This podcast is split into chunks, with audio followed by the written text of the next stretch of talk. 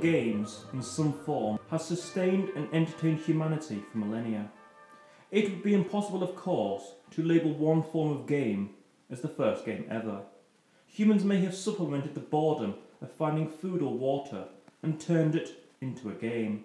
In my mind, I'm imagining a Legolas and Gimli esque battle to kill the most wild animals to bring them back home to eat. But what we do see in human prehistory is a constant need for both games and play. Things we can play with very little effort against one another or ourselves. As both a brain teaser and a source of competition, games have changed and developed for social and economic reasons. Gaming encompasses a vast array of things. From dice, board games, cards, and video games, gaming is a constant part of humanity, and yet a never ending part too. Some games remain the same for centuries, yet the way you play them changes. Some change constantly, but the way you play it stays similar. Chess has remained the same for centuries, but an 18th century game will look very different to today. Yet, however, everybody plays Pac Man in the same way as they did 30 years ago. In this episode, we will look at the history and the development of a variety of games and gaming, from dice to board games, chess, cards, and finishing off with video games. It should be a fairly comprehensive look at the history of gaming. So, we start with dice. Or is it die? Well, after spending a good 30 minutes trying to work it out, I can tell you die is the singular form of dice. Oddly, I thought it was the other way around. But anyway, dice is one of the oldest forms of gaming, perhaps the oldest. They have been found dating to at least 8,000 years ago when they were made of animal bone. In most places, they weren't gambling, but religious in practice. They weren't for gambling, but religious, and dice have been found independently created in many different places. The shamans used dice to interpret signs from the gods. The transition from this to gambling is all speculation, but interesting nonetheless. According to David Schwartz, quote, the line between divination and gambling is blurred. One hunter, for example, might say to another, if the bones land short side up, we will search for game to the south. If not, we look north. After the hunt, the hunters might cast bones to determine who would go home with the most desirable cuts. Around 7,000 years ago, in Mesopotamia, they carved down the side of dice so they looked more cube-like and it could land on one of six sides, allowing for more complex outcomes. As time moved on, the dice were increasingly made of ivory, wood, and whalebone. Around 3,000 years ago, dice were featured in the royal game of Ur, which we'll get onto later in this episode. This game used a four sided dice. By the first millennia, dice had spread to most of the great civilizations. It can be found in Mesoamerica, China, Rome, Greece, and India, along with Mesopotamia. In Rome, the most common item was a 20 sided dice. After the fall of Rome, dice continued to be used throughout the Middle Ages. It was cheap and reliable, and as a form of entertainment, could be used by the peasants and upper classes alike. By the 12th century in China, they flattened out the dice to create dominoes, which are basically flat dice. Dice was so popular in medieval Europe that Chaucer wrote in the Canterbury Tales that, quote, they dance and play at dice both day and night. The Catholic Church, being the fun police, tried to ban all dice games, calling them forms of gambling. But the Catholic Church bans, as with its modern day prohibitions against anything vaguely enjoyable, did not work, and people continued to play dice. Dice games now are somewhat out of fashion, most often they have been mixed with board games to be a part of them. Which gets us neatly onto our next topic board games. Board games have been played for millennia, and in this new world of smartphones and technology, you might have thought they'd have fallen out of fashion. But it's been the exact opposite. Board games are now high fashion, with board game cafes popping up all over the world.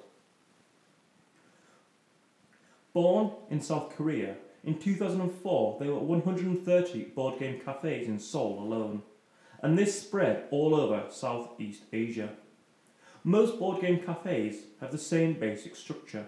You pay a small fee for an hour's play and then play any of the hundreds of board games they have. Board game sales reached £7 billion in 2016 and continues to grow. The mix of nostalgia, playing with friends, and a move away from the digital world is something many millennials do secretly pine more for. It's like a PlayStation, but it's real life. So we start our journey of board games with a game from the ancient city of Ur, founded in 4000 BC in modern day southern Iraq. When this city was excavated, it was found there was a board game they used to play in the royal cemetery. Later called the Royal Game of Ur, in the 1980s at the British Museum, there was a forgotten tablet which had inscribed on it the game, and it began to be translated, and it was found how to play the game. It was a race game, with players competing to get from left to right by rolling the dice. The game was mixed in with spiritual advice on the board. The game, some believe, has stayed with us, though adapted beyond its original recognisable form into backgammon. However, what we do know is that people were still playing some form of Ur after the Second World War before it started to die out. The line from Ur to backgammon is convoluted and not entirely clear. However, there is a succession of games from Ur to backgammon that hint at some kind of direct line between them. From Ur to Senet, an Egyptian game with many such copies around ancient Egyptian tombs, including one in Tutankhamun's tomb. From there to Ludus Duodecim Scriptorum, as the Roman version was called, and played throughout the Roman Empire. After some changes to the game, it was called tabula, the Latin word for board. Both versions were extremely popular, and the game was found carved into the courtyards of many villas in Pompeii. Roman emperors were hooked on the game, with Caligula being described as a cheat, Claudius writing a book on it, Domitian being an expert, and Nero spending fortunes gambling on it. Tabula went all over the empire, to Britain, where it was called tables. When Rome fell, so did the game. Later, the Crusades resulted in East meets West, and the game was rediscovered, where it was so popular, Richard I of England and Philip II of France issued a joint decree banning the game from normal soldiers and capping the money knights and clergy could bet on it. The game was revived in the Middle Ages, with everybody playing the table, and the game getting a mention in the Canterbury Tales. Like dice again, the Catholic Church didn't like the game and persuaded France to ban the game, though most people ignored this once again. There were many variations of this game all over Europe, but the British changed the game slightly, making it easier to bet on. The British called this new game backgammon, and Edmund Hoyle chronicled the game and codified it. This game spread throughout the English and later British Empire and beyond. Thomas Jefferson was a known player, as was Horatio Nelson, who was chastised because members of his fleet spent too much time playing the game. By the 20th century, the game fell out of favour again. Bridge and whist were far more popular. But then a new innovation took hold of the game of backgammon the doubling cube. It was the doubling cube's job to keep track of how many times the original bet had been doubled. You either had to accept the stake being doubled or concede the game. Nobody knows where the cube came from, but it seems to have been invented in an American backgammon club in the 1920s. But when the Great Depression hit, nobody fancied like gambling anymore. By the 1960s, backgammon wasn't just dead, but a joke. The spinach of indoor sport, it was called. But then out of nowhere, backgammon suddenly became fashionable again. Prince Alexis Obolensky, as his name suggests, was part of the Russian aristocracy who fled after the Russian Revolution. He wound up in Istanbul, where the game was played a little more, and he learnt it from a gardener. As he reached adulthood, Oblensky moved to New York and was an active part of Manhattan's Russian community. He was a playboy living it up with women and gambling. By the Second World War, he was a real estate agent in Florida before travelling around the US encouraging gambling clubs to play backgammon. By the 1960s, it still seemed like a long shot. Things began to change when Oblensky got a call about the opening of the Lucayan Beach Hotel in the Bahamas, whereupon the owner asked Oblensky to persuade a group of backgammon players to come for a big money game. Oblensky found 32 players and he called the tournament the International Backgammon Tournament. The group of socialites, millionaires, and stockbrokers was a great success. By the end of the tournament, Oblensky was already plotting a second. The next tournament had 64 players, and in 1966 the event was held in London. The game was high profile, with James Goldsmith and Lord Lucan already regulars by now. Aristotle Onassis and James Bond producer Albert Broccoli were famous faces too. By 1967, backgammon went to the Las Vegas Caesars Palace. The success of backgammon spread all over the world to the most fashionable and fancy areas Monaco, Athens, Miami, Rio, London, and Vienna. The first English language book was written by Oblensky and Ted James and sold hundreds of thousands of copies. By the 1970s, Hollywood stars got in on the act, with Roger Moore, Michael Caine, and Joan Crawford playing, while Kevin Keegan, Jimmy Connors, and Larry Bird represented the sports stars. Hugh Hefner hosted backgammon parties and became the centre for backgammon amongst the rich and beautiful. There's a great photo of Mick Jagger and Bill Wyman playing the game. By the middle of the 1970s, it was the most popular board game. Abercrombie and Fitch dedicated an entire page of his 1974 Christmas catalogue to the game, while high luxury fashion brands began to offer luxury sets. It took Oblensky only 10 years to get his wish to bring back backgammon. The 1977 Backgammon World Championships in Monaco saw a half a million dollars of prize money. But by now, the game became awash with Middle Eastern oil billionaires and the stakes would easily see $50,000 on normal games. And the game started to lose fashion with the arrival of these oil billionaires. They were betting so much money, it drew out the ordinary rich people and the arrival of professional players onto the scene, which meant that their mathematical approach to the game resulted in the stars losing entertainment value. The pros played a lot slower, won a lot more, and backgammon lost its playboy reputation.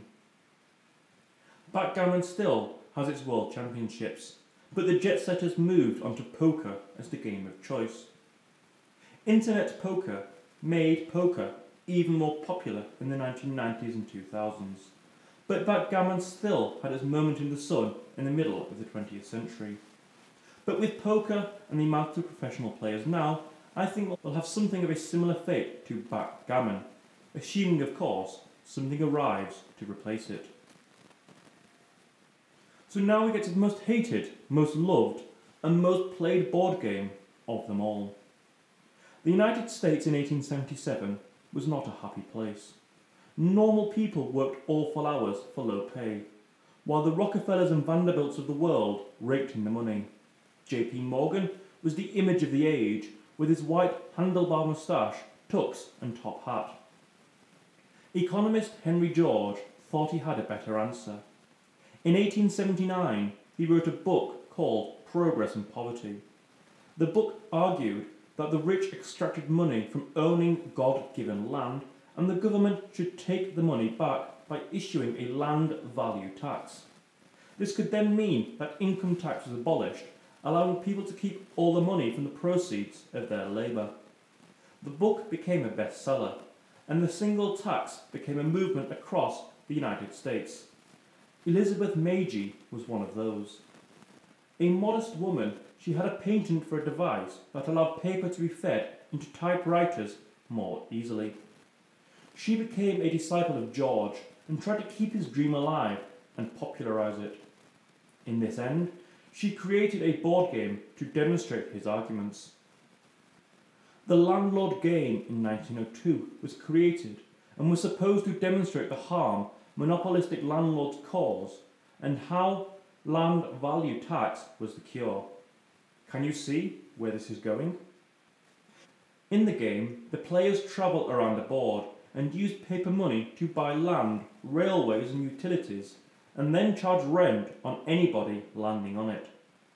Other squares require you to pay tax or pick up a change card. In one corner, there was a jail, and the final square was a public park. The core game, where players sought to get rich from owning land, and the Schadenfreude inherent in taking other people's money, made you believed, would make them understand the unfairness of the capitalist system. Magie patented her game in 1904 and began making hand copies for other believers. One found its way to Arden, Delaware, where it was something of a success. And Scott Nearing, an economics professor at the University of Pennsylvania, thought the game would be great for teaching his students about rent gouging and began to use the game. He didn't know the name and so called it the anti landlord game. His students thought Monopoly was a better title. The students all liked the game so much they began to make hand copies for themselves. Magie offered in 1902 the game to Parker Brothers, but they didn't want it, saying it was too political and too complex. It was perhaps not unfair to say that. Games of the time were simple and would involve reenacting Napoleon's conquest or racing games. The game continued in low level popularity, and with the Russian Revolution, Americans were put off the idea of an anti capitalist game, which wasn't really fair criticism. Monopoly was never really anti capitalist, just pointing out the flaws of early 20th century capitalism. The game continued to flourish in and around university campuses in the northeast of the United States. It spread by word of mouth, a very old fashioned way, and picked up converts. People would copy games from their friends and make it for themselves. The properties were often named after where the person who made it lived. And with the rise of the motor car, the public park became a free parking spot. In 1927, a game ended up at Daniel Layman's, a student at Williams College in Williamstown, Massachusetts. He introduced it to his friends and invented community chess cards after the real life community chests that would collect money and give them away. Chance cards would move players around. Community chests would give you money. When Layman graduated, he convinced a local manufacturer to publish the game. Here it was called Finance, and the political elements were gone. The game didn't sell, however, and shops refused to stock it, for the same reason as Parker Brothers rejected it 20 years before. One person who liked finance was Ruth Hoskins, who played a handmade version of Monopoly and made her own version based on Atlantic City. She changed the fifth house you could buy on the property and made it into a hotel. She based the game from Atlantic City, and this Atlantic City version spread to Philadelphia, where Charles Todd and his wife played the game and liked it so much they made their own Atlantic City version. Todd would later meet an old school friend in Esther Jones, who was married to Charles Darrow. Todd invited Jones and Darrow for a meal and ended up playing the game. Darrow was unemployed after the Depression, and after the game asked Darrow and Todd to make him a copy. Todd did just that, and once he got the game, never heard from Darrow again. Darrow now had the game. And one day Todd was walking down the street when he saw a poster saying that Darrow would be demonstrating his new game at a local bank. Darrow had added a lot to the game. He got an illustrator to add colours to the property spaces and added illustrations. With the game enhanced, Darrow copyrighted the game and began making copies. After selling 100 handmade copies, he got it made professionally and persuaded Wanamaker's department store in Philadelphia to stock it. With them having it, more stores now began to stock it. Darrow sent the game back to the big publishers who once again rejected it. But the stores in Philadelphia kept selling out and kept needing more copies. Now Parker Brothers took more of an interest. They decided to buy the game from Darrow and gave him a signing on fee of $7,000 along with royalties. They asked if he was the sole inventor. He said he was. Parker Brothers added the trinkets and added more illustrations, including the mascot known to us as Mr. Monopoly, who looked very much like J.P. Morgan. The game now spread like wildfire, and nobody quite knew why. What is it about the game of Monopoly? Nobody really knows. It's at the same time the most popular board game of the 20th century and the most hated board game of all time. Perhaps it was the more adult nature, or just the feeling of earning more money that entranced people during the Depression. Parker Brothers tried to patent the game, but realised it had already been patented. They gave Magie $500 and was able to reduce Darrow's royalties. The game sold 250,000 by 1934 and enabled Darrow to retire. By 1936, the game was so popular, all other game production had to be halted so the Parker Brothers factories could pump out more copies. They tried hiking the price, but that didn't work. People kept on buying. They sold 1.75 million copies in 1936 alone. The game then caught attention of other countries. In December 1935, Waddington's, a card printing company in the UK, took notice, and the company boss, Victor Watson, asked his son Norman to play it. Norman loved it and convinced his father he had to buy it. Making a £5 a minute call to New York, the first ever transatlantic call Parker Brothers received convinced Parker Brothers they were dealing with a rich London company, despite them being just a card manufacturer. Parker Brothers sold Waddington's the rights, along with permission to change the properties. Waddington's had just assumed the Atlantic City setting was actually New York, and so made all the properties London based. Perhaps a good job, because I don't think a British monopoly with the equivalent set in Blackpool would have been quite as popular. The final Waddington's change to the game was the property Angel Islington, not a street, but the pub where the Waddington's executives had ended up after picking all the other names. The British version was hugely popular, and Waddington's began to buy the rights to Monopoly in Europe and the Commonwealth. The rest of the English speaking world still uses the British version for this reason. In the decades since its release, it's become the best selling game of all time, with 250 million copies sold. The game has now entered the lexicon and the street names of Monopoly have become world famous. In December, I was in London, and as private I would say fairly tired and emotional, and ended up lost on the Strand. The first thing I thought about was Monopoly, and how Strand to me appeared red because that's the colour it is in Monopoly. There are now all sorts of versions of Monopoly. Every city and almost every pop culture item has got a Monopoly version. It's like a rite of passage. The next board gaming tradition we'll look at is war gaming. War gaming probably has the most important legacy of any type of game. The Pearl Harbor attacks were all based from war gaming simulations, and much military planning has its roots in war gaming. The idea of using war gaming to simulate battles begins in 1559 when Count Reinhard zu Solms devised a card game to plan military formations. The Germans continued to experiment with enormous versions of chess with thousands of squares to try and mimic war scenarios. None of it really worked. A change came in 1780 with Johann Hellwig, who introduced squares onto a board to represent different types of terrain. But the big breakthrough was when George von Reisswitz of Prussia made 3D model board games with hills, rivers, and forests. The board game was to scale and had a good imitation of soldiers travelling on foot. He called his game Kriegspiel, German for war game.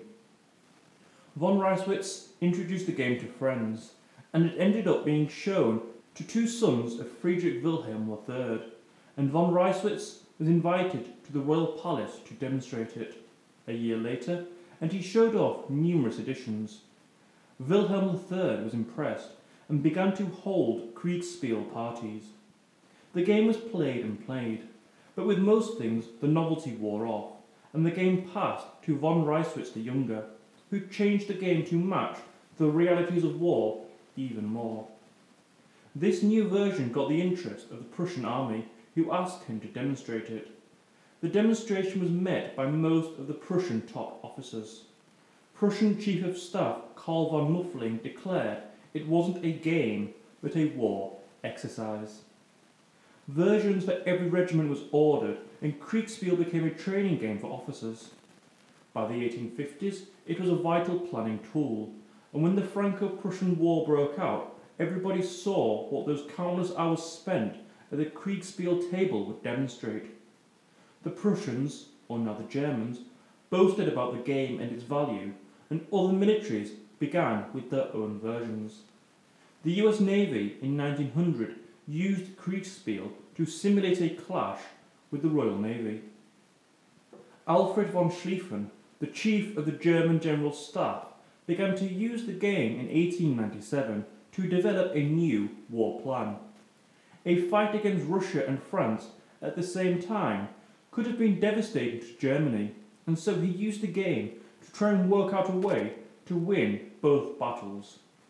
This strategy became known as the Schlieffen Plan, where France would be beaten before Russia could mobilise, and then the German war machine would be turned onto Russia. The mistake made was that the Russians mobilised quicker than expected.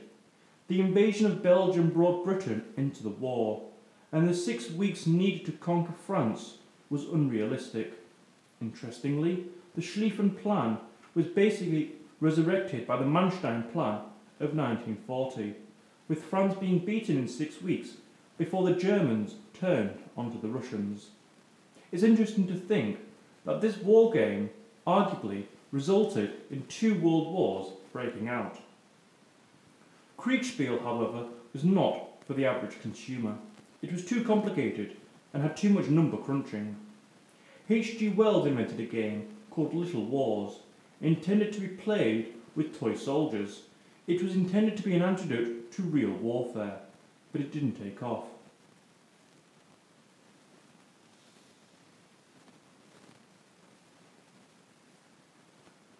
Albert Lamorisse, a French director, created a board game called Conquest of the World during a family holiday. It had players warring against each other until only one army was left.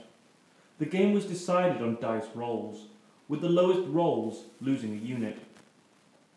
Revisions kept on being made, like the removal of a navy, until it was published in France in 1957. The game soon landed at Parker Brothers, who released it in America. They called it Risk and launched it in 1959.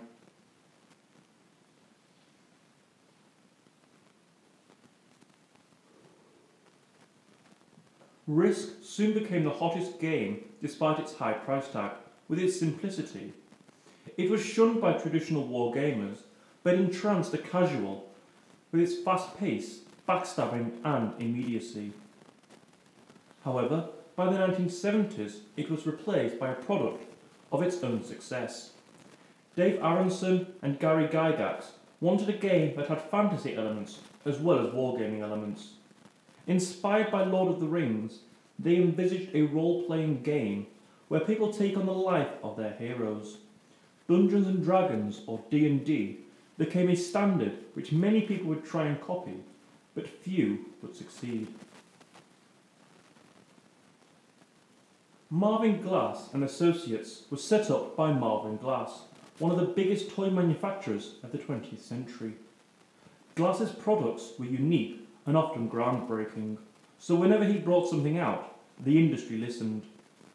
With TV advertising being so popular, he wanted a game that could appeal over television, unlike Monopoly, which by the 1960s was old hat. So there was Glass in his office, looking for inspiration, and they looked in a newspaper at a cartoon called How to Remove the Cotton Out of a Bottle of Aspirin. The cartoon was a humorous depiction of an overly elaborate contraption that solved a simple task. The sheer silliness of it attracted Bert Meyer, a company partner. How could they involve something like this into a game? Meyer suggested a mouse trap. They came back with the idea of a board game with an over the top mousetrap, and they began to plot out the rest of the game. The game would be a simple race game where players move mice around the board based on dice rolls. The game was rather dull, but the thrill of the mousetrap itself was enticing. Meyer took the game around the traditional publishers. Parker Brothers once again rejected it before Ideal Toy bought it. Parker Brothers really needed to take a look at their talent scouting. Glass and Meyer started their game small in Pittsburgh with local TV advertising, but the game managed to sell 3 million copies in 12 months. It made Ideal Toy, a small company, turn into the third biggest game publisher in the United States. Everybody copied Mousetrap, with plastic toys now standard in many games. The market was flooded with, with all of these types of plastic board games. The most successful was invented by John Spinello, a student who wanted to come up with an electronic game. He invented a game where, inside a metal box, there was a series of holes and a meandering groove. You had to insert a metal probe into the hole and guide it along a groove Spinello had cut. If the probe touched the side, a buzzer would sound. Spinello showed the game around, and it found its way to Glass, who played it and after having some doubts was highly impressed. Glass offered Spinello $500 and a job after he graduated. The job never came about, but Glass turned the game into something more marketable. Initially, it was called Death Valley, where you had to find water in cracks. Then a company executive from Mel Taft had a better idea, so they bought the rights and turned it into Operation. Like Mousetrap, Operation became a permanent fixture on the toy shelf. Still, board games were seen as something for children. Today I think it's more of an adult thing. The paradigm shift began with two games, Scrabble and Trivial Pursuit. Alfred Butts was unemployed, as many Americans were, around the time of the Great Depression. He was a big chess fan and always wanted to make his own game. After some research he decided there was three types of games, move games, number games and word games. He wanted his game to be half luck and half skill. He chose an anagram game where players could pull letters at random and have to create a word. At first he struggled with the idea of how to stop players ending up with a random group of words that prevented them coming up with another word. He solved it by mixing the letters to correspond with how often they appear. After going through newspaper articles, he jotted down the frequency of words. Butts counted 683 articles from the New York Times and called his game Lexico, where you have to make 9 or 10 letter words. Eight months into his venture, he'd only sold 84 copies. Lexico was not good enough. So the first change was to add a board onto the game. He weighted the letters so the rarer letters got you more points, and also added double and triple word scores onto the board. It was 1938 before Butts finally finished the game. The sales came in drips, and it wasn't until 1947 a man called James Brunot contacted him out of the blue and asked to buy the rights. Butts sold him the rights and gave it a new name, Scrabble. Brunot put the game into production, but ran out of money to advertise it. By 1951, it still wasn't making money, so by 1952 he thought he might shut down the game for a few weeks and went on holiday to Kentucky. When he came back, he was stunned to see he had 2,500 orders for the game, and then next week, 3,000 orders. He never worked out where the sudden upshot of interest came from. His main theory was that Jack Straus had played the game and as chairman of Macy's had ordered them to his store. Like we've seen before, the game from that single point took off. By 1954, nearly 4 million Scrabble sets had been sold. Brunot was equally surprised when there were arguments over what were words. Brunot didn't care, but many dictionary companies had been vying to be the official dictionary. Eventually, he approved the release of an official Scrabble word guide 3,000 words, all in a list. Brunot sold the game in the 1970s for $1 million. The game was a huge success and proved that games could be for adults as well as children. The story of Trivial Pursuit comes directly from Scrabble, as Chris Haney and Scott Abbott agreed that Scrabble was a very expensive game, and that the people who made it must have earned a fortune, which James Brunot did. They thought if they made their own game, they could make a fortune too. The two discussed what type of game they could make.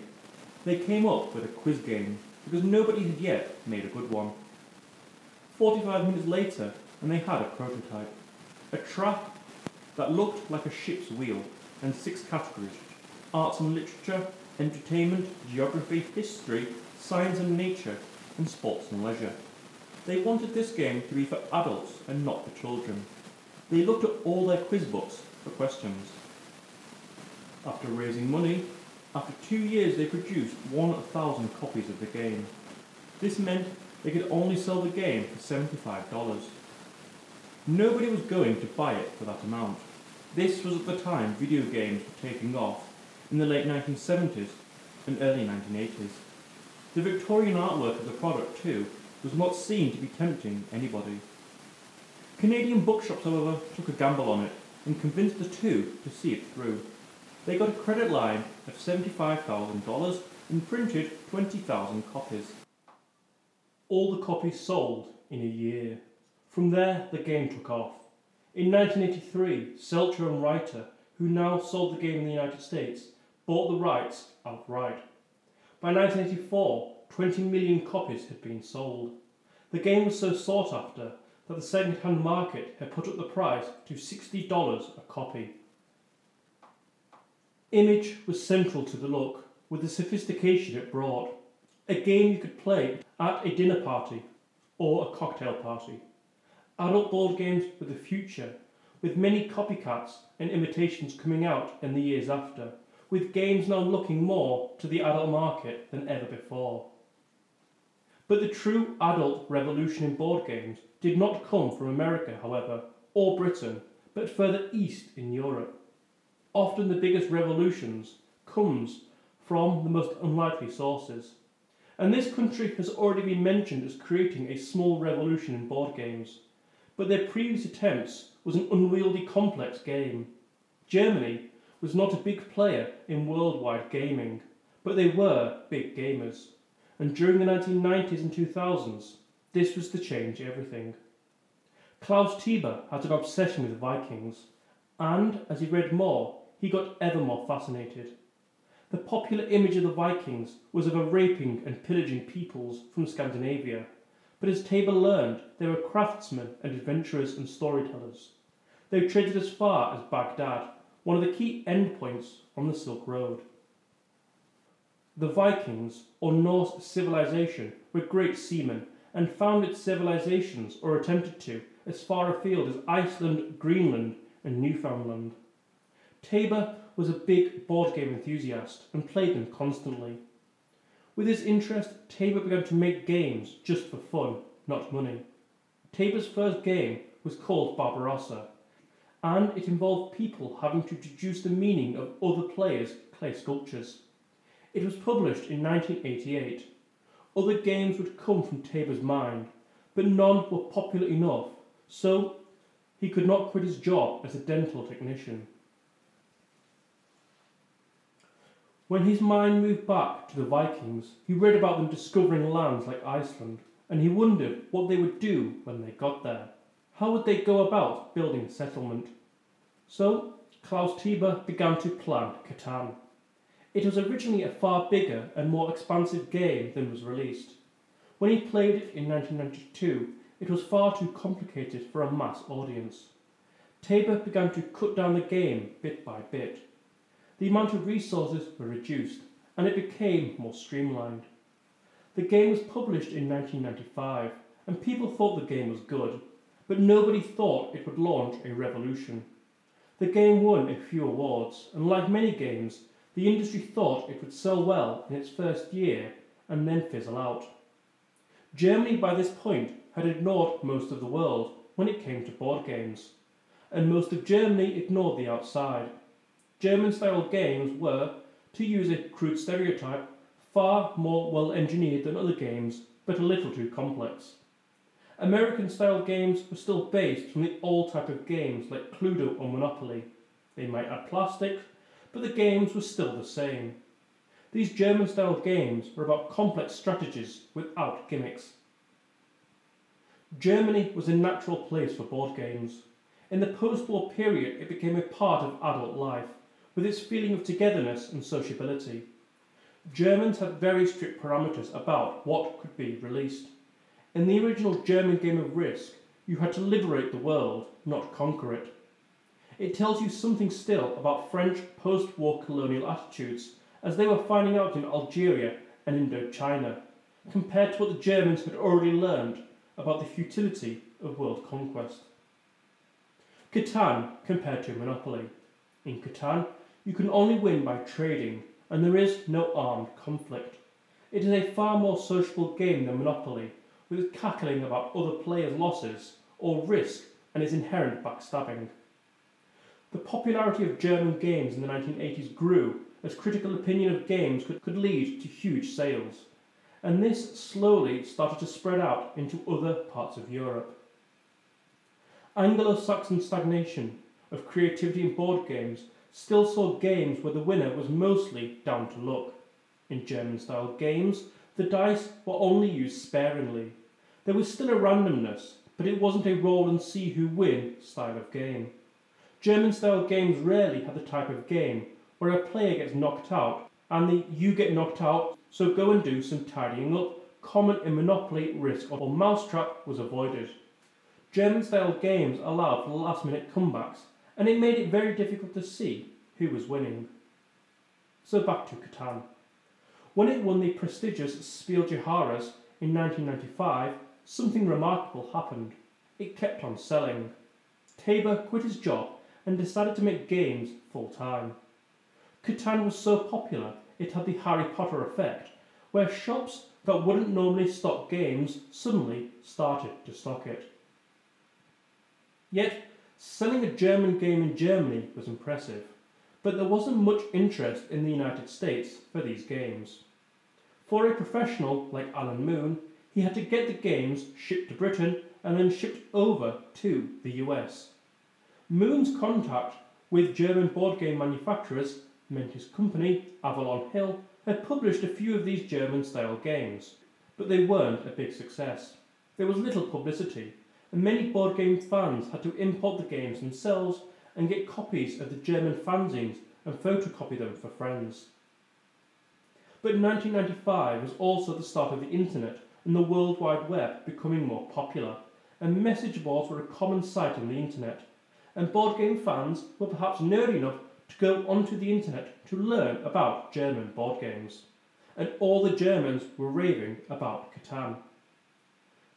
Mayfair Games was one of the other US companies that sold German style games, not because they were big sellers, but their founder, Darwin Bromley, was a big fan, and so they produced an English language version in 1995.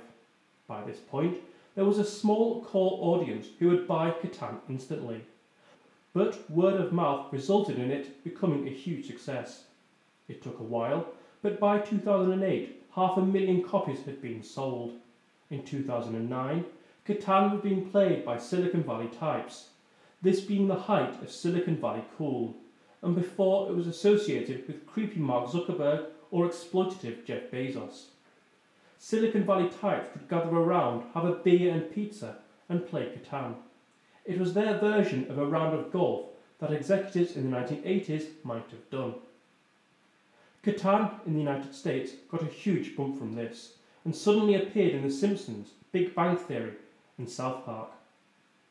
Americans started to design games in the German style, with Alan Moon winning the Spiel des Jahres in 1998 for a German style game. Then Moon created Ticket to Ride, winning his second award in 2004. These German style games have been responsible for the sudden and unexpected rejuvenance in board gaming in recent years. So, with our little trip through more modern board games, it's time to focus on the daddy of all board games. The board game that's so simple a four year old can learn, but one of the types of games that once you learn a little bit about it, you realise how complex and tough it really is. I am, of course, talking about chess. Football is the world sport, but chess is the world game. You can walk somewhere, anywhere, with a chessboard and find somebody to play it with no misunderstanding. Get some players on a pitch with a football, and you don't need a language. Football is a language in itself. Chess has a long and storied history, so much so that we don't really know about it. Like we've talked about before, myths may not be historically accurate, but they do tell us something. One of the earliest chess myths comes from India, near where the game originated.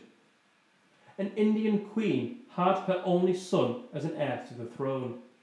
When the son was assassinated, the queen's council wanted to tell her the best way to convey the news.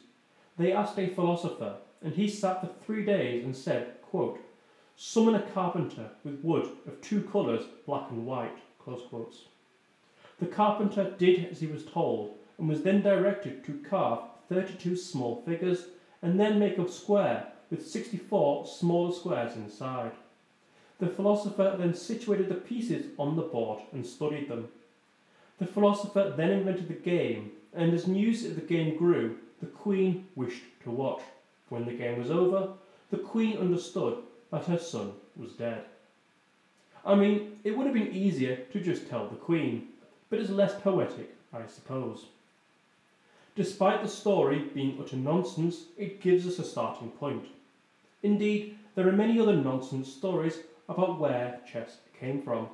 Some say Pythagoras invented it to demonstrate the abstractions of mathematics, or that it was invented at Troy, or it was invented by Moses, and there are many more like that. Where it actually comes from can only be guessed at, but guesses don't mean it's completely off the mark. Chess was not invented at once. It took over a thousand years of additions and subtractions to make it the game it is today. Evidence suggests what we call chess originated in Persia, modern day Iran. It was a two player war game with 32 pieces on a 64 squared board, 16 emerald men and 16 ruby men. Each army had a king, a minister, the queen, two elephants, two horses, and two rooks, Persian for chariots, spelled R U H K S, and eight foot soldiers, the object was to trap the opponent's king. This game bears resemblance to Shatrang, a game from India that itself may have been imported from China and come down the Silk Road. These games had something in common that it was intellect rather than strength that would be victorious. The emergence of chess came at the same time as the number zero, famously absent from Europe, which would help to spread chess. The chessboard was often used as an abacus all over the world, from China to Europe. The Chancellor of the Exchequer was the name given to the man in England who was in charge of the finances, as accounts were settled on tables that looked like chessboards, hence the checker.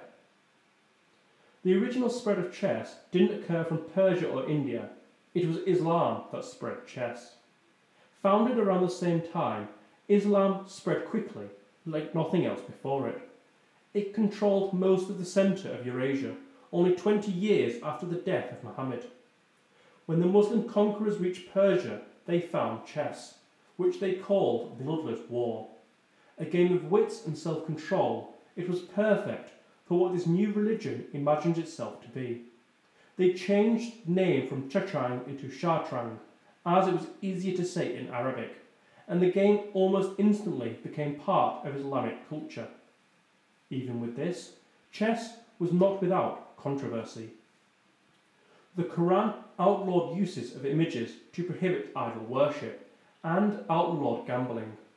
Chess was a gambler's game during its time in Persia and India, with fairly reliable stories coming to us that players would bet their own fingers during games, cut them off on the spot, and carry on playing. This kind of act drew disapproval from first and second generation Muslims. The other issue was that chess had no purpose other than recreation, and therefore it was disapproved of, if not prohibited. Nobody said religions are fun. Chess, however, had a response to criticism that it was just recreation. It sharpened the mind and helped for strategy in battle. In the end, chess was permitted as long as there was no betting, no interference with religion, no anger, no bad language, no playing in public, and no representative pieces. Islamic craftsmen changed the figures into different types of stones and not representation of the figures.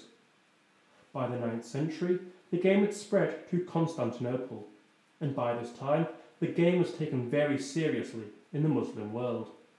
Islam at the time was the most intellectual civilization perhaps the world had yet seen, and chess really could be studied.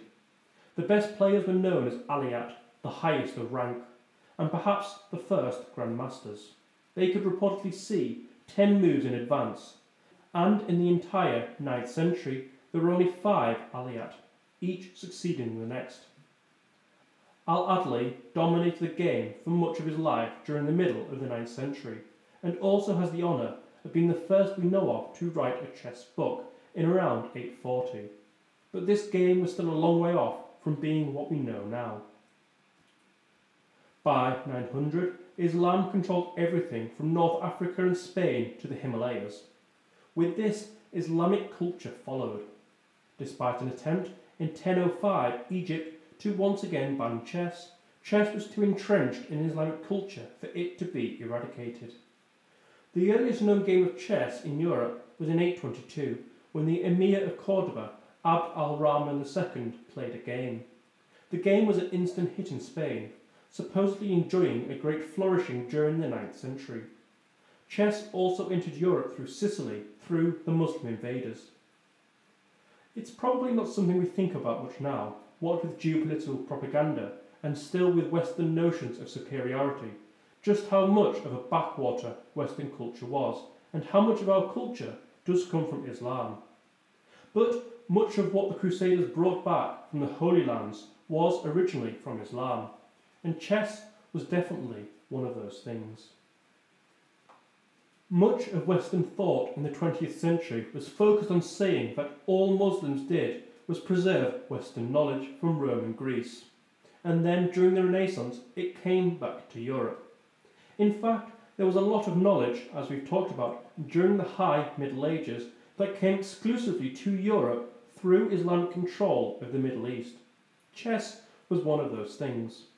Records show that chess spread to Switzerland in 997, Christian controlled Spain in 1005, southern Germany by 1050, and central Italy by 1061. Everywhere the game spread to, it took hold. By the 12th century, it was a central part of European life and listed as one of the most seven important things for a knight to learn, alongside riding, swimming, archery, boxing, hawking, and verse writing. The Europeans modified the game to suit their own environment. The elephants that featured in the game were changed for bishops, as the elephant was not well known, and the king's minister was replaced by the queen. Furthermore, Christianity had no prohibition against representational images, so the design of chessmen could be moved back to more literal images. the name of the game changed too, from Shatranj to Ludus Scacorum, the game of chessmen, and from there into regional languages where it was shortened in English to become chess. European kings embraced the game like the caliphs, emirs, and rulers before. By 1200, the game was in Britain and Scandinavia, and the game was adored in Iceland. People saw it as representing courtly life, and very quickly it dropped its association with coming from a foreign land. Chess was integral to the way people saw themselves. Previous dice games represented a world dominated by chance and fate. Chess represented a new and more conscious empowerment of the individual. I'm not going to claim that chess caused the Enlightenment, but think about it this way. You are an 8th century peasant who tills the land, and whose only chance for enjoyment might be drinking, dice, and sex. Now imagine you're a 12th century peasant, and you still enjoy your drinking and your sex, but you spend your days playing chess, and so it's embedded itself into your life and culture that, if you ever get good enough, you, a lowly peasant, can beat somebody of a higher up social class and really prove that anybody can beat anybody. These types of things we'll never know, but it doesn't take the greatest logical leap to imagine these ideas quickly embedding themselves in society, like a cultural meme. In this new society, you can win money for your family gambling on the game, all because you are better than somebody else, and not because of luck. It isn't too hard to imagine how that seeps into other parts of life. Chess also produced one of the most widely read books of all time pre printing press.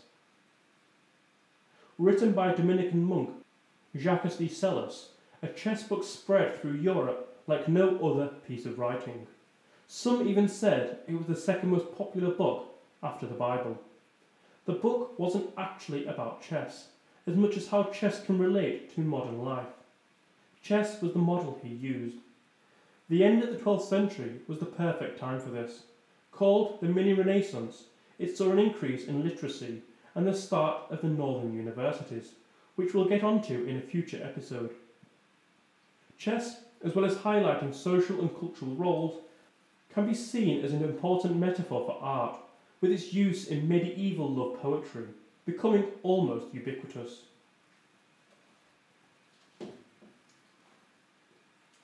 Chess, as you might expect, also began to change in its gameplay.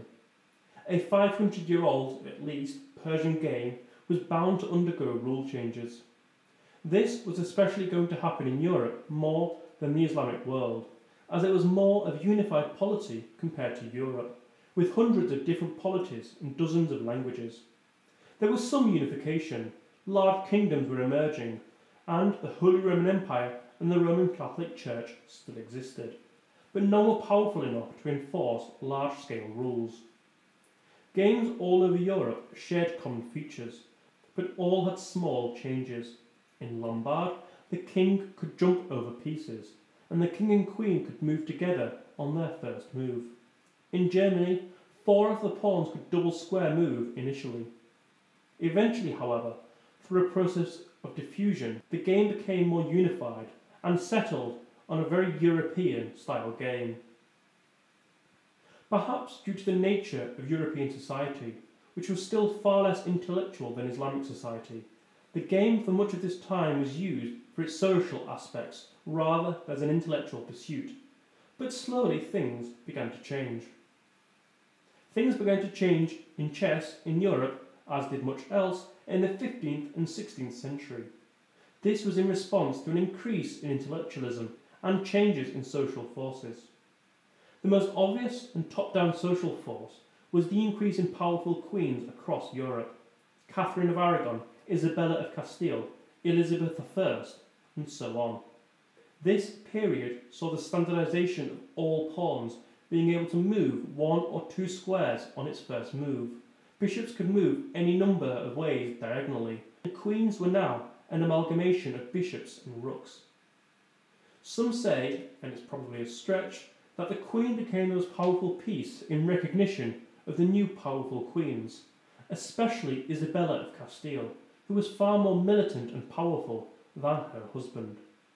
There was also a myth that Isabella's husband was playing a game of chess in 1492 and had just won the game when Christopher Columbus came to him, as he was just about to win with his plan to sail the Indies. He was in such a good mood, he apparently approved the plan there and then. The new era of intellectualism resulted in the game taking a character unlike anything people had seen before. With changes in bishops and queens, they could threaten the opponent's king in just a few moves. It was now a lot more complex, with all the differences in pieces and the amount of games becoming infinite. How many moves are there in chess? The estimated amount is 10 to the power of 120. That's a thousand trillion, trillion, trillion, trillion, trillion, trillion, trillion, trillion, trillion, trillion. The number of electrons in the universe is estimated at a mere 10 to the power of 79. While chess flourished in the Renaissance, it was the Enlightenment that saw chess reach new pinnacles of popularity. Perhaps the most famous player of this era was Benjamin Franklin, who wrote a book about it in 1786. Now, rather than talk about chess through social and courtly life, chess was a metaphor for democracy. From both the philosophical problems of learning the game and testing yourself against the best chess players, chess became a symbol of the age. Franklin was the best player in the Americas and came to London and Paris to find more competition. Chess by this point was moving towards cafes, where you could play with strangers. A game of leisure and intellect, it was played by the new intellectuals of the time. Chess playing with the publication of Gioachino Greco's chess guide on chess openings gave way to a new chess culture, and not just a pursuit for intellectuals, but a real intellectual pursuit in and of itself. About 1740, and chess began to centralise at Café de la Régence, a bistro near the Louvre. Chess balls were rented by the hour, and it became the centre of the chess universe. It stayed like this for a long, long time.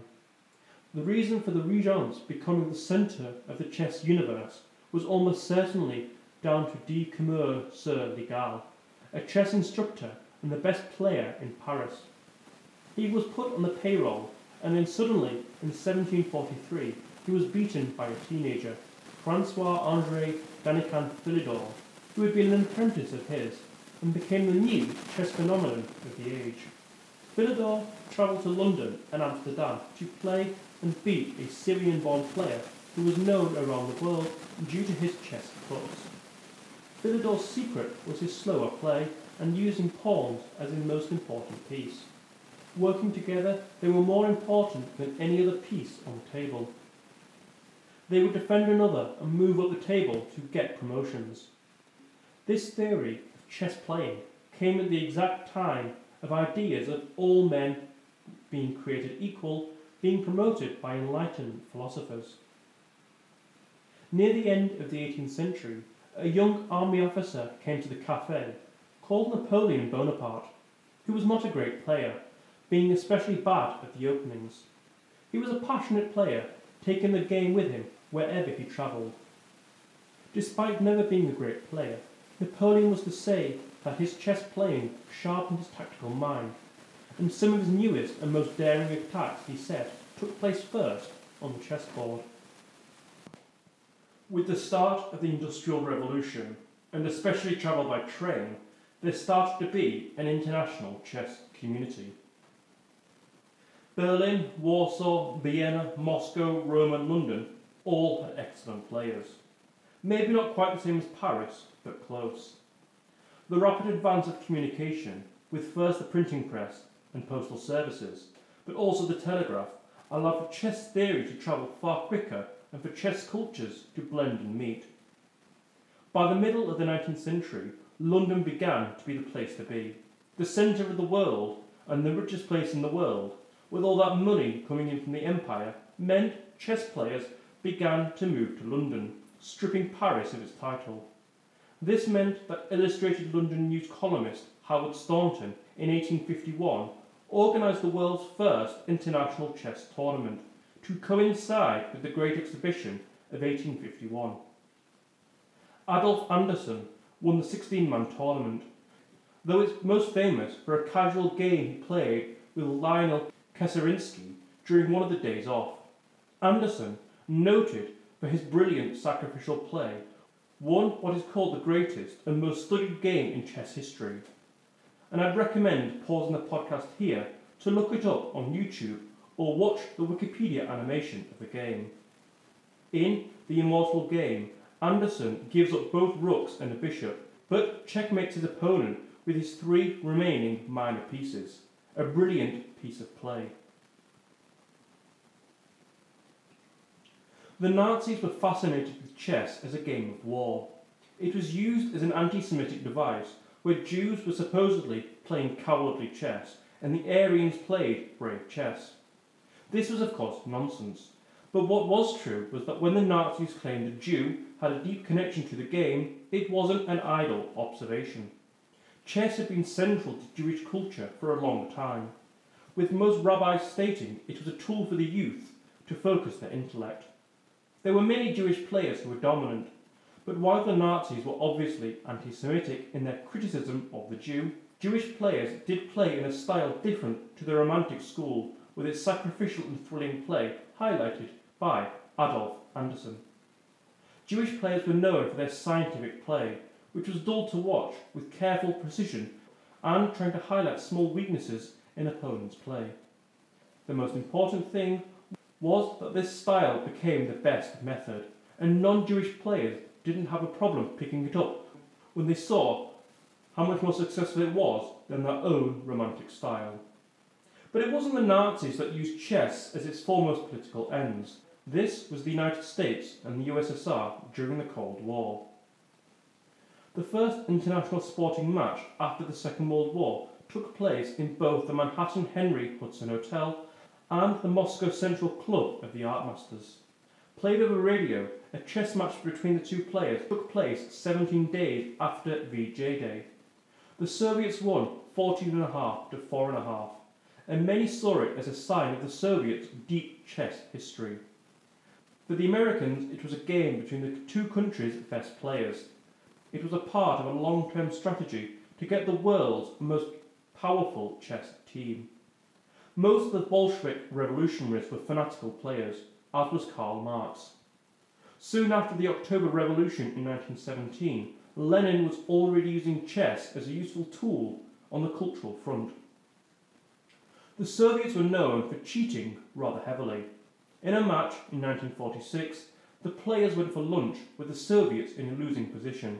When they came back from lunch, the Soviet players came back and found the only moves that could secure them a draw.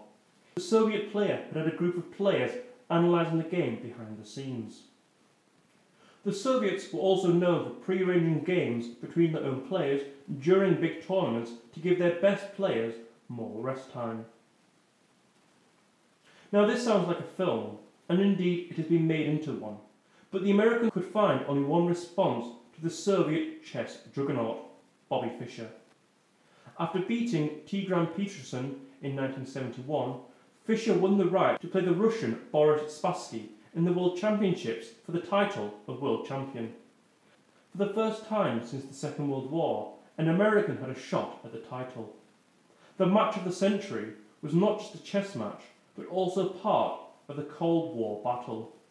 The game represented the two nations, two ideologies, Spassky was working as a team to push for collective glory. Fischer was an individual genius playing for himself. What would win out? Individualism or collectivism? On the 1st of July 1972 in Reykjavik, Iceland, the game was almost cancelled before it began as Fischer wanted more money. Eventually, the money was doubled to $250,000 and Fischer agreed to play. Fischer lost the first game and resigned in Game 2 after an argument over TV cameras.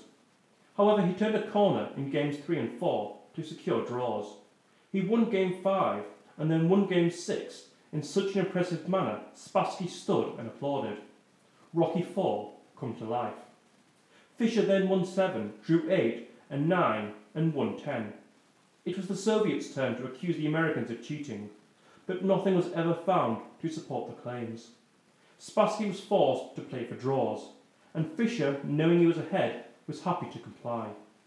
Fischer single handedly won the World Chess Championship, giving PBS its highest viewing figures for any broadcast at the time, and turning Fischer into a chess hero.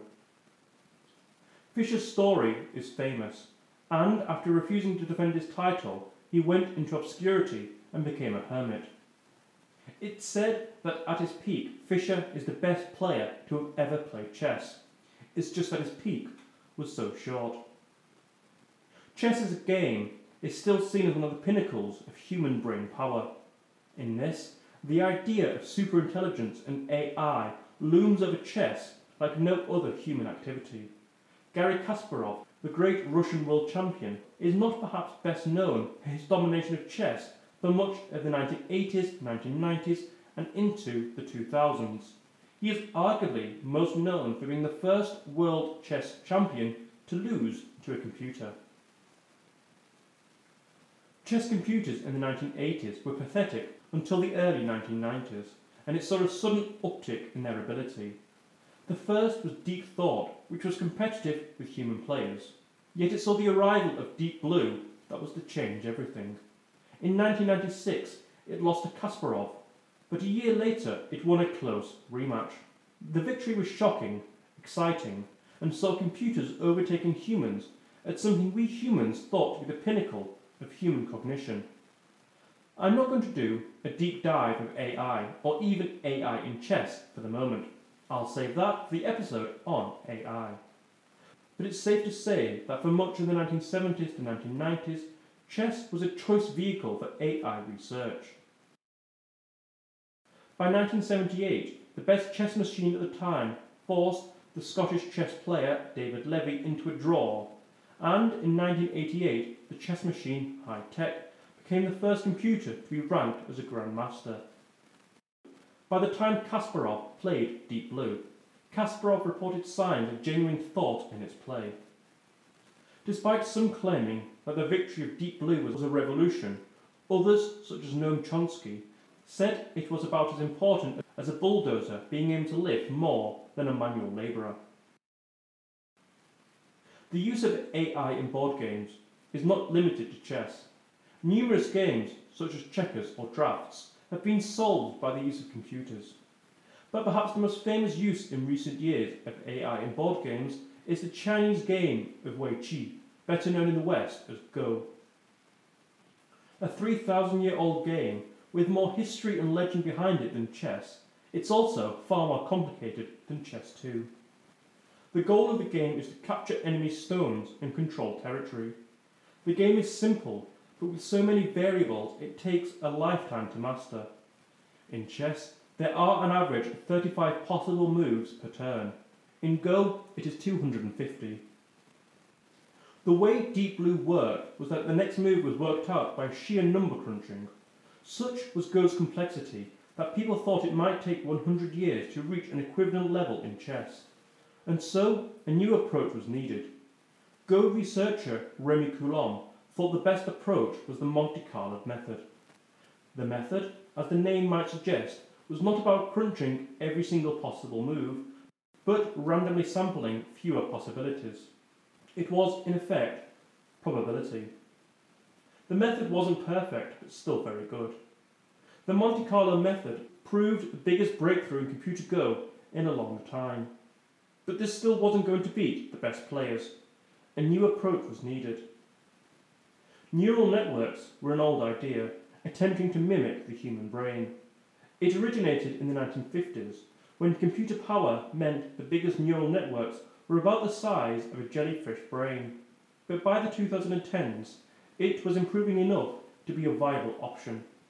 Then, almost out of nowhere, a London based AI startup and Google's subsidiary, DeepMind, announced that it had created a program called AlphaGo, which had defeated European Go champion Fan Hui. However, he was only the 633rd best player in the world.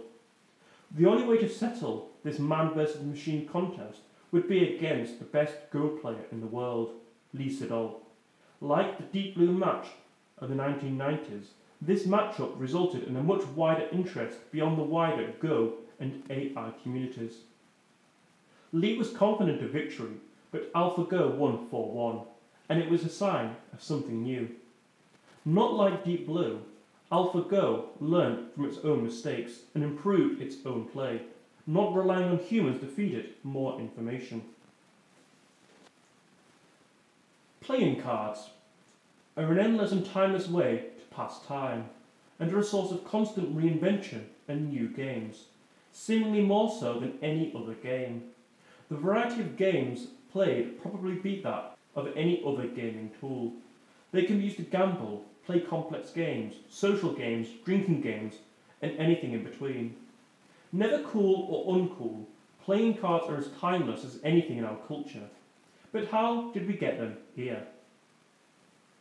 Nobody knows the exact history, like in many things, but there are hints and theories about the start of playing cards. Going back to Arabia in the 8th century, we have documentation of their presence. But it wasn't until the 12th century in China where we have archaeological evidence of their existence. Though there are other slivers of evidence in the Tang dynasty that cards were used as a drinking game. Some say there may have been a monetary value to the cards, but by the 12th century it was most likely established in China and moved to India, Korea, Persia, and Egypt, most likely down our favourite Silk Road.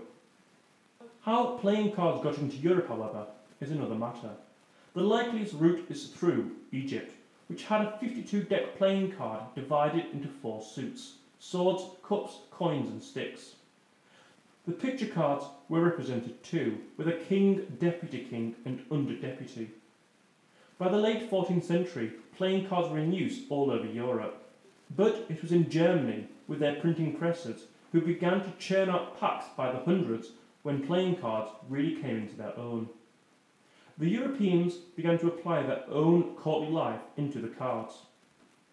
The most common cards were king, valet, and chevalier. In France, however, they began to put the queen to replace the chevalier and put plates onto the valet. By the late 15th century, it was agreed that the standard deck would be best at 52 cards. From here, the cards went into England, where we get the king, queen, and knave. The ace was not always in the deck, it was, of course, in number one. But for most of cards history, it was the king that was number one. By the late 14th century, the lowest card began to be held in special regard. With the French Revolution, games playing ace high became even more common. The French even tried to change the picture card to liberty, equality, and fraternity, but it never caught on. It was fairly early on that the ace of spades was traditionally seen as the face of the deck. It is often the card used on the front of the deck to show the manufacturer of the deck. This began in 17th century England under King James I, where duties were needed to be paid, and the ace of spades carried the insignia of the printing house as proof of tax paid. The duty was still levied into the 1960s, though it's been abolished today, yet the ace of spades remains the face of the deck. By the middle of the 19th century, the deck had been formalised. The king, queen, and knave, hearts, spades, clubs, and diamonds were also in widespread use, and these had spread to the New World. The New World, with all its power and might, began to initiate the first industrial scale production of playing cards. Cards came to America with as much vigour as when it hit Europe, spreading quickly from colonists to the general population. As the US spread west, cards spread west too. Their ease of use and versatility made it the perfect game for the rapidly expanding West. With almost no setup, anybody could produce a pack of cards from their pocket and gamble or enjoy themselves with almost no effort required. By the 1840s, Samuel Hart was manufacturing cards in Philadelphia and Russell and Morgan in Cincinnati, while Lawrence and Levy would form the New York Consolidated Card Company. These printers, however, found an issue. The king and the queen had the symbol K and Q, but knave was KN, which often got confused with the king. Therefore, a change was needed, and in an old English game called All Fours, the knave played the role of the jack of trumps. This name was obvious, and it stuck very quickly, replacing the knave. There is only one more addition needed to the modern deck the Joker. The Joker emerged in the mid 19th century in a variation of a game where a trump card was needed. The name Joker was a bastardization of the German word Bauer, or Boer, as it began to find roles in card games like poker. It was the Europeans who portrayed him as the court jester. The Joker is the oddest part of the current card deck. Brought in in the middle of the 19th century, he's not used much at all, and in many games is never ever even used, leaving him an unexplored character in many Anglo American card games. So now we move to video games, the newest realm of gaming and the most rapidly developing. Today, video games are a worldwide phenomenon, with $139.4 billion worth of sales in 2018 alone. There are professional gamers, YouTube streamers, social and casual gamers, and hardcore amateur gamers, and everything in between.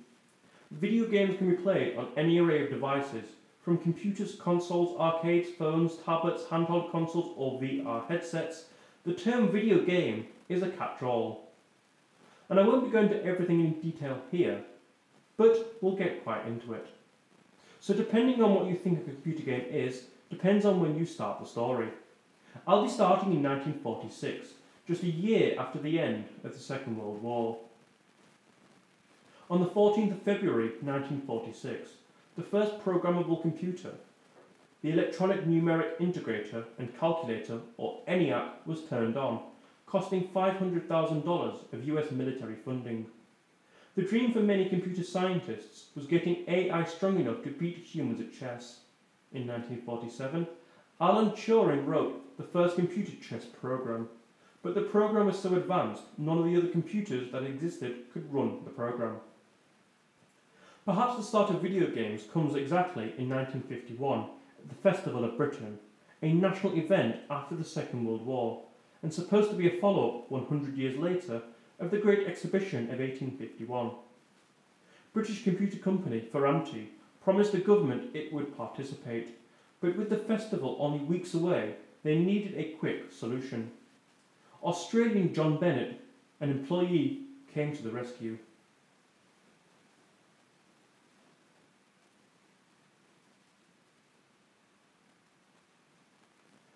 Bennett proposed a computer that could play a simple parlour game, NIM. Players are presented with piles of matches, and they're taken in turn to remove one or more of the matches from any of the piles, and the player who takes the last match loses. The idea of Bennett's was not to create a machine that was fun to play, but merely to show the mathematical importance of computers. By the 12th of April 1951, the computer Nimrod was ready. 12 foot wide, 5 feet tall, and 9 foot deep, it was huge. When the game was displayed to the public, the engineers were slightly surprised that nobody was interested in the maths of the computer, but merely just interested in playing the game. After the Festival of Britain, Nimrod went to Berlin, and the German economics minister played the game.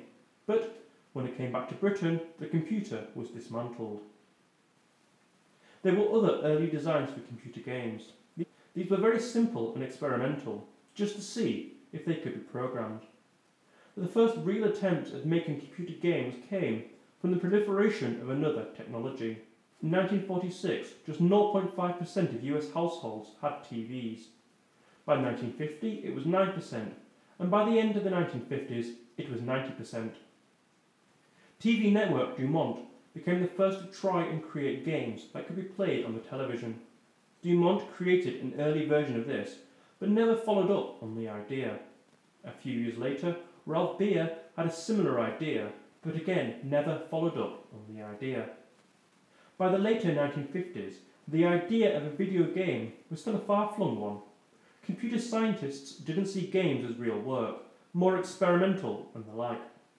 William Higinbotham had worked on the Manhattan Project, and in 1958 he was working at the Brookhaven National Laboratory, a US research facility, where every year they had an open day. With Open Day looming, Higinbotham wanted to create something engaging. He came up with Tennis for Two, a very simple game where you play with a net in the middle and use your controllers to bounce the ball back at each other. The game was so popular in 1958 that it returned the following year. However, after 1959, it too was dismantled so its parts could be used for other purposes. At MIT, the Tech Model Railroad Company was as nerdy as it sounds. I would have loved it there. The club's members loved their computers, and they had a far different idea of how to use computers compared to their professors. Club member Robert Wagner created the expensive desk calculator.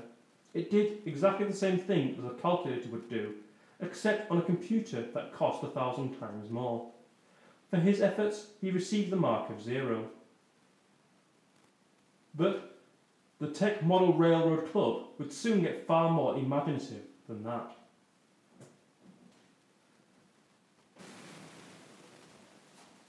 In late 1961, MIT re- received the state of the art PDP 1, worth $120,000. The size of a big car, members of the club thought about what they could do with it. They wanted a game, something with action and skill, and moving things around. Being big fans of science fiction, they came up with the idea of a spaceship. Wayne Wiitanen, Steve Russell, and Martin Graetz set up to create a two player spaceship dual computer program. After a few delays in late 1961, Russell finished an early draft. After changing the physics, making it easy to play, and adding a map, by May 1962, Space War was ready. Word of the game quickly reached other PDP 1 users around MIT and then spread beyond MIT. But with the $120,000 computer needed, it was still part of the computing elite, not for the masses. So back to Ralph Baer, who in 1951 had the idea of a computer game to be played on the TV. In August 1966, Baer was head of the Sanders Associates military contractor. On a business trip, he had an epiphany for a cheap TV plug-in that could play computer games. Using his position as head of a large division, he set to work on this idea in secret. He got some engineers to work on it, and by March 1967, he had a prototype and several games. There was a chase game, a ping pong game, and a few others. He showed it to his superiors, who weren't keen, but still gave him some money and time to work on it some more. Brown Box, as it was called, was nearly finished by 1967, and a cable TV company was interested in it. But Sanders couldn't produce it, and neither could the cable company, and so it was left to gather dust. Space War, however, spread to many universities across America, and Bill Pitts discovered the game in the mid 1960s at Stanford.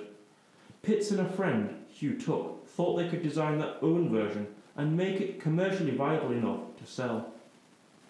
By 1971, it was ready and now called Galaxy Game. Meanwhile, Nolan Bushnell also had the idea, having worked at arcades, that if he could put the game on a computer screen and get it into an arcade, he would make a lot of money. The problem was the computer did cost a lot of money. After graduating in 1968, he didn't give up on the idea, and when he read about the Data General Nova computer that only cost $3,999, he thought of Space War and said to himself, quote, If I could get the computer to run four monitors and have four coin slots, it would make enough money to pay for itself. Using the Nova computer didn't work, but Bushnell and a colleague created dedicated parts to try and get it to work. The new systems they designed made it cheap enough that the economics worked out, so they only needed one screen and not the four they previously thought. This resulted in a change of approach. Instead of needing to battle others, the pair designed a variation of the game so you no longer needed to shoot down each other, but shoot down flying saucers controlled by the computer.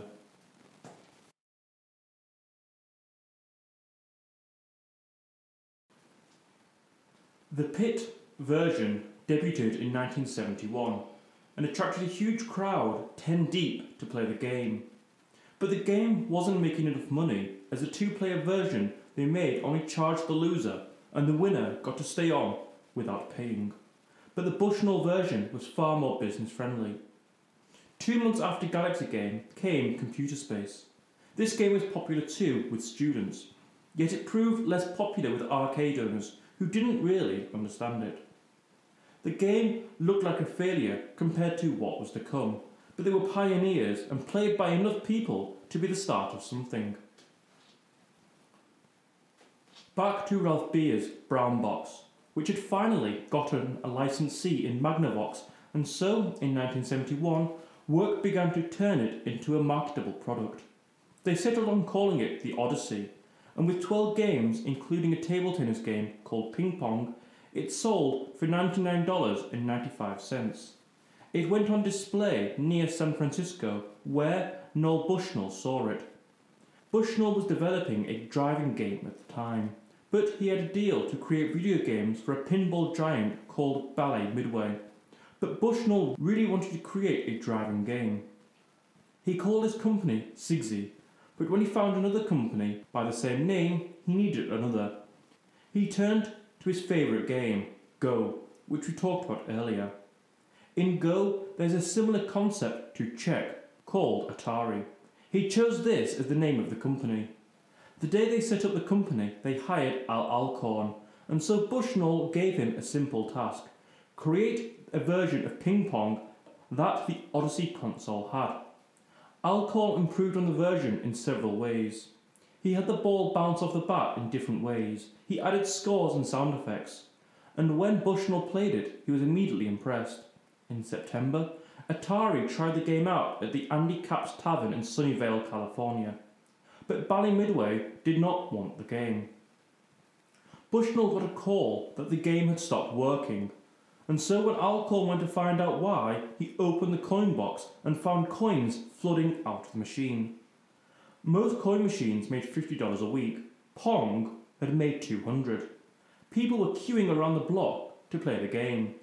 When again they tried to sell it, everybody rejected them. And so Atari decided to sell the game for themselves. Atari gambled everything on the idea they made 11 units at $280, selling for $900. They sold the 11 straight away and pumped the money back into more sales. The game started a mania, with arcade companies all over America getting wind of this and trying to buy it. Atari needed to up their production line. Pong was taking America by storm, and then the world as it went to Japan.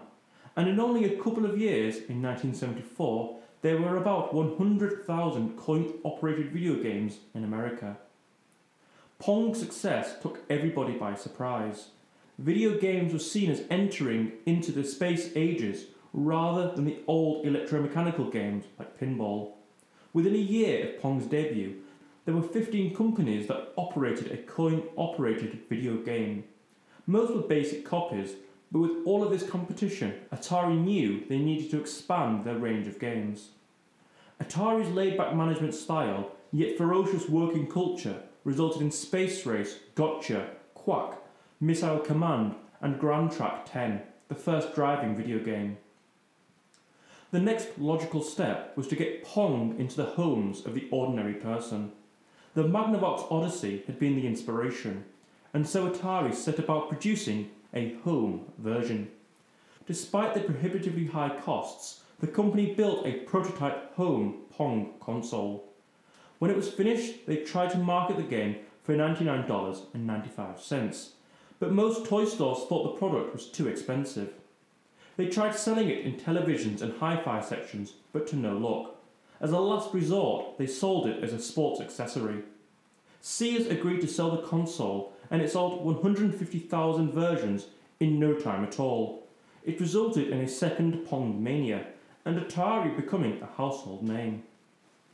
By 1977, there were 60 Pong style consoles on sale and 13 million sold in the US alone. The video game industry was obviously very closely linked to the developing home computer market. The release of the Altair 8880 was the first microprocessor for a home market. It had just 256 bytes of memory, less today than used by an email with no text or subject line. It was very basic. But it was used by all the hobbyists, including Bill Gates and Paul Allen. Meanwhile, Atari had employed a young hippie technician called Steve Jobs, who was hired to cull as many microchips from a new game Breakout to keep costs down. Jobs asked his friend Steve Wozniak for help. Wozniak slashed the number of integrated circuits in half, and Jobs got a bonus worth several thousand dollars he could use to travel around India. The video game had conquered the arcade, but still had the home PC industry, still nascent at the time, to conquer. Computers were still mostly used for academia, government, and business, and not for ordinary consumers. The lack of speed in computers meant that the games there were programmed for computers and were crude and turn based. Hangman, roulette, and battleships were the type of games played. But as gaming culture proliferated, programmers began to explore more inventive ideas. This changed slowly with games that let you take command of the USS Enterprise or manage virtual cities in the Sumer game, which both sound like my type of game. When Steve Wozniak made the Apple I microprocessor that could connect a keyboard and a TV, he had invented the first personal computer. By the time of its release, Jobs and Wozniak were close to finishing the Apple II. Wozniak wanted it to be able to play state of the art computer games. And at the same time, as the Apple II came to the TRS 80 and PET very quickly brought computers into the home. But what would people do with these new home computers? It ended up largely being used for playing video games. Across the US, computer enthusiasts were writing games they hoped to sell. There were many games around this time, most of which were forgettable, or remakes of popular board games such as Dungeons and Dragons. But by the early 1980s, the home video game market was looking for something new, something revolutionary, not the same old thing. Atari was later bought out by Warner and released Atari Football. It was supposed to be the biggest arcade game of the year. But then from nowhere, something else came out that took everybody by surprise Space Invaders. Tomohiro Nishikado wanted to use microprocessors for his next game and thought about what would be the best type of game to build. He decided on a shooting game. Yet the president of the company he worked for, Taito, did not want a game where you shoot people. And so Nishikado chose to shoot aliens. The game was a departure from Pong. This new game was stressful, adrenaline fueled fun, not the more innocent experience of Pong. From its release in Japan, Space Invaders conquered Japan within weeks. It was said the 100 yen coin was used so much there was a shortage of them in Japan. The Bank of Japan even launched an investigation into Taito. Space Invaders had a similar impact in the United States.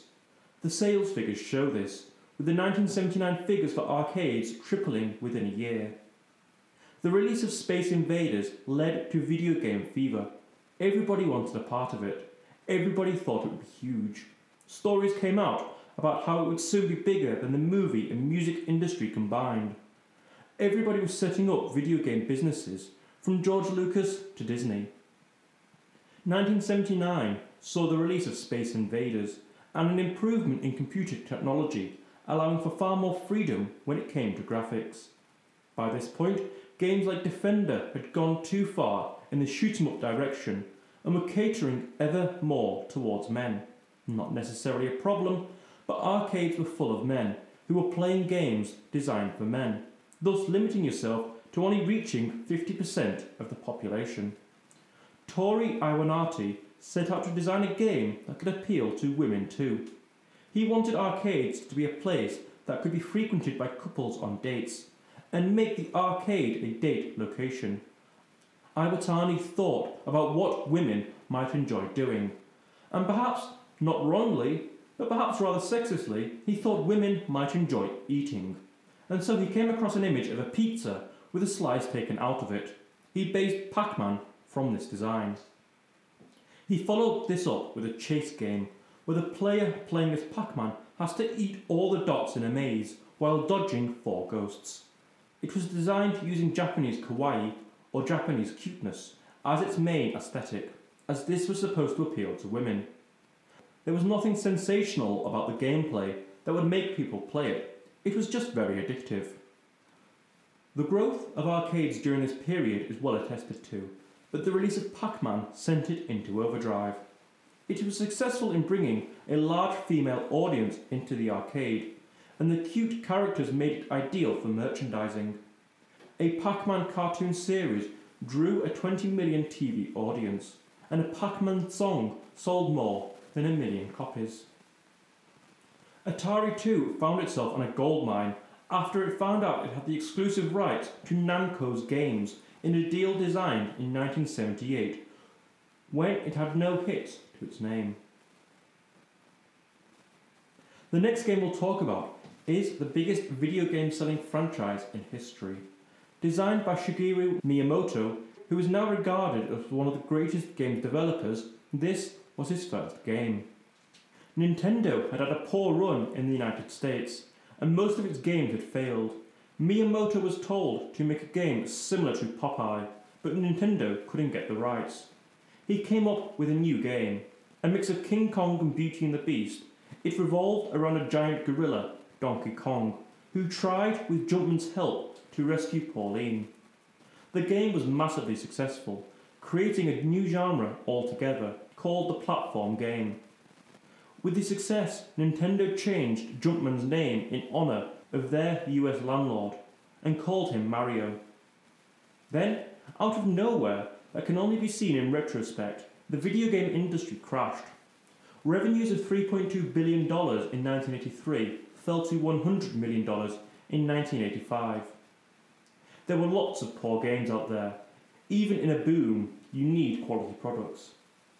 One of the most infamous games was Custer's Revenge, made for the Atari 2600. The aim of the game was to try and rape a Native American woman tied to a post.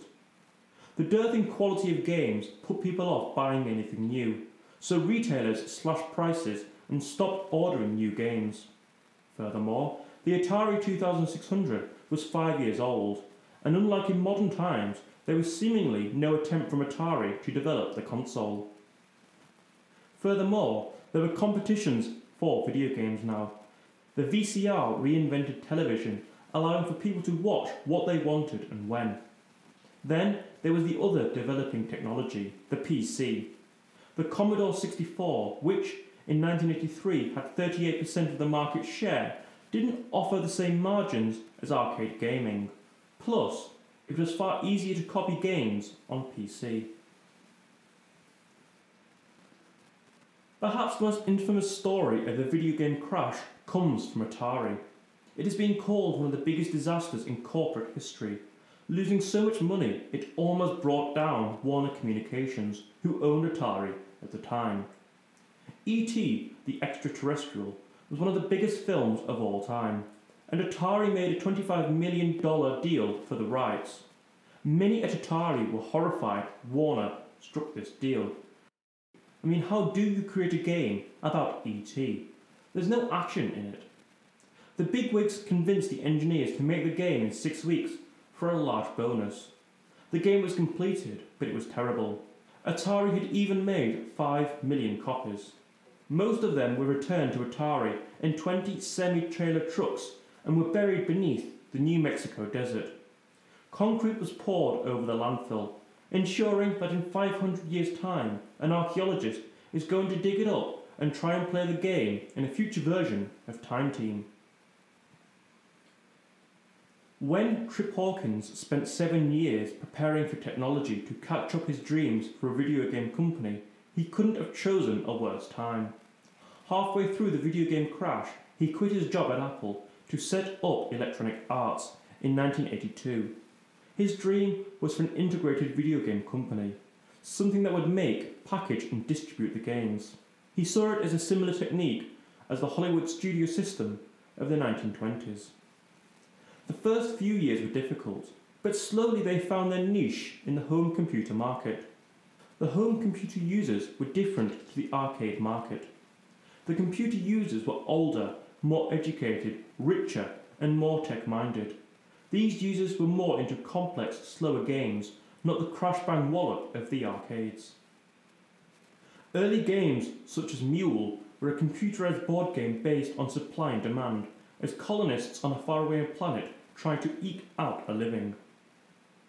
With the release of the Apple Macintosh and the graphical user interface we're all used to on modern computers allowed for a new form of game, this was followed by a flurry of complex and rich games.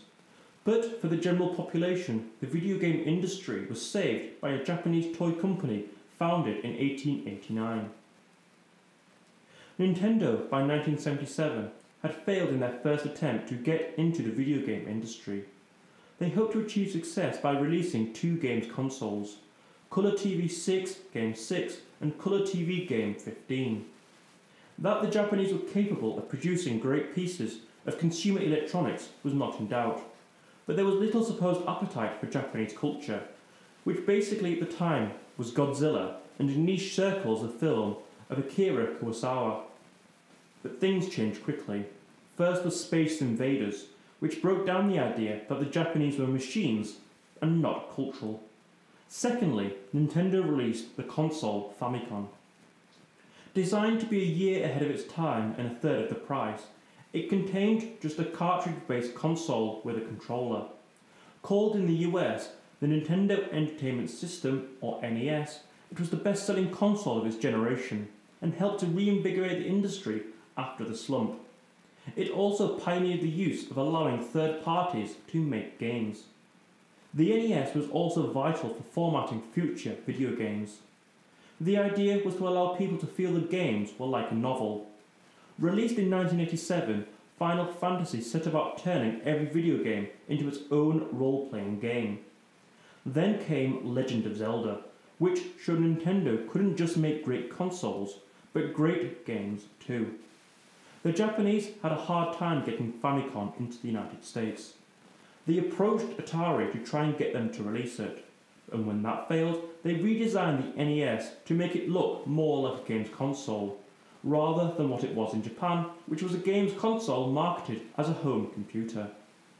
Following a very concerted media campaign in New York at first, and then LA, Chicago, and San Francisco, it went all around the country.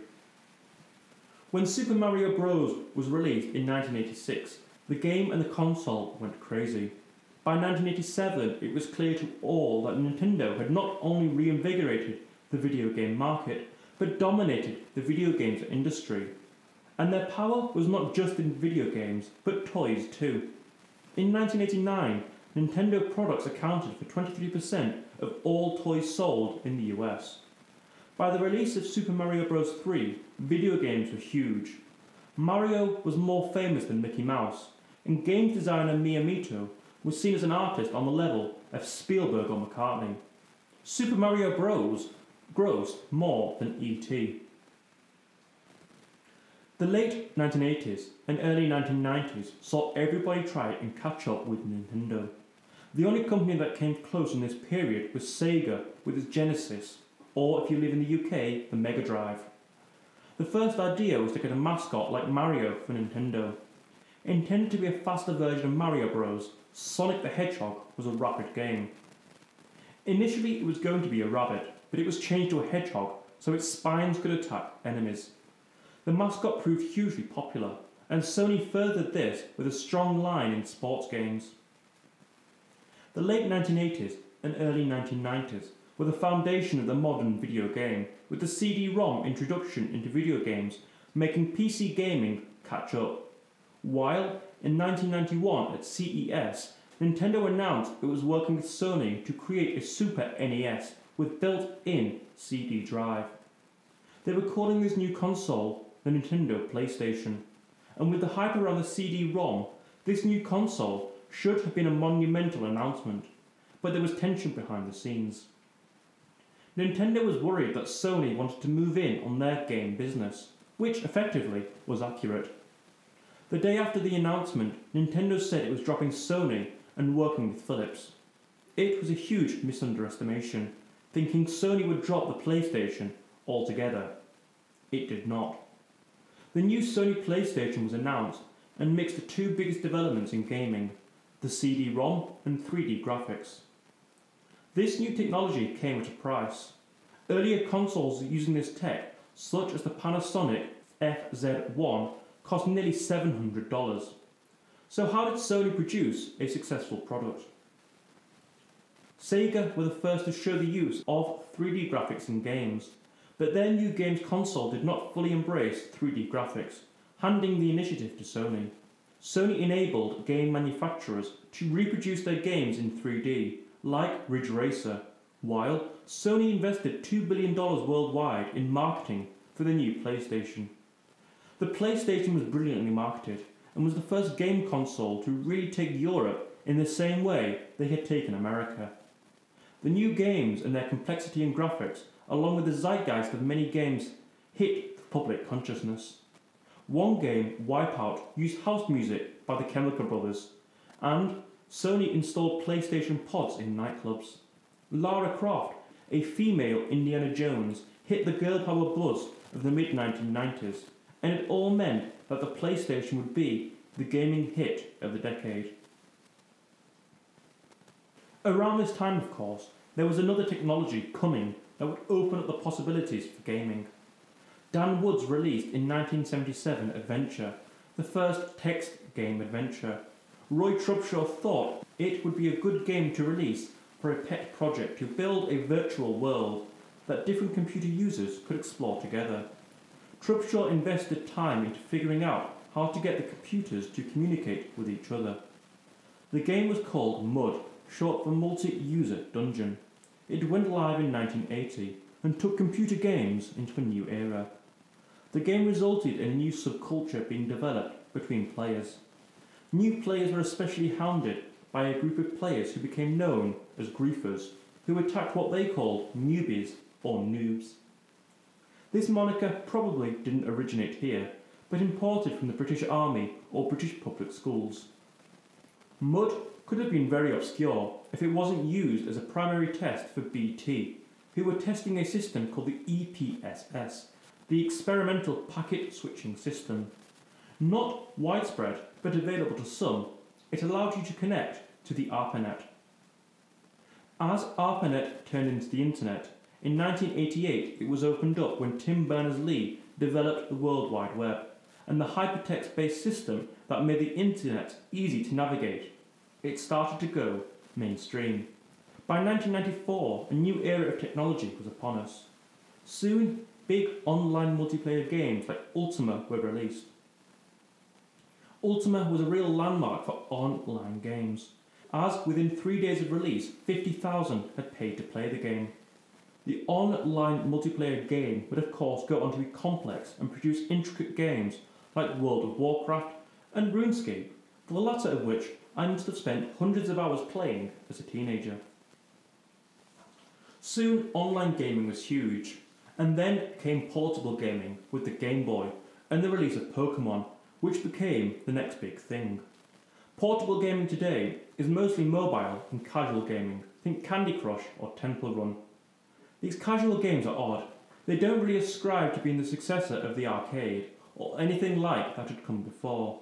They're probably closest to the arcade game in that they're simple and only take a couple of minutes. Most have some kind of high score to beat or a series of levels. But for me, casual gaming is perhaps the last event in the current epoch of gaming, which goes right to the start of video gaming. Why do I think that? Well, everybody seems to play casual games. I play pool occasionally and chess on my phone. My mum plays Candy Crush. Almost everybody has a couple of apps on their phone to spend five minutes playing the odd game. It's brought everybody in the world into gaming. People that may have been too old to enjoy the first wave of games when they were in the arcade are discovering them once again. And as technology increases, I'll be really interested to see how far casual gaming can be pushed and stretched to see what its capabilities are. I think casual gaming is one of the least served markets. There's so many potential users, and the games, however, are of such poor quality. The games are often free, using in game purchases that put off many casual gamers when they know that at some stage they need to pay quite a lot of money to get ahead. The business model of the arcade game was to make games so good people would just keep coming back. While casual games just want to be addictive, they really just want to drain your bank balance. My best analogy is one of those shows that leaves every episode on a cliffhanger just to get you to come back. Compared to the type of TV show that's just so compelling, you have to make sure you watch it every single week.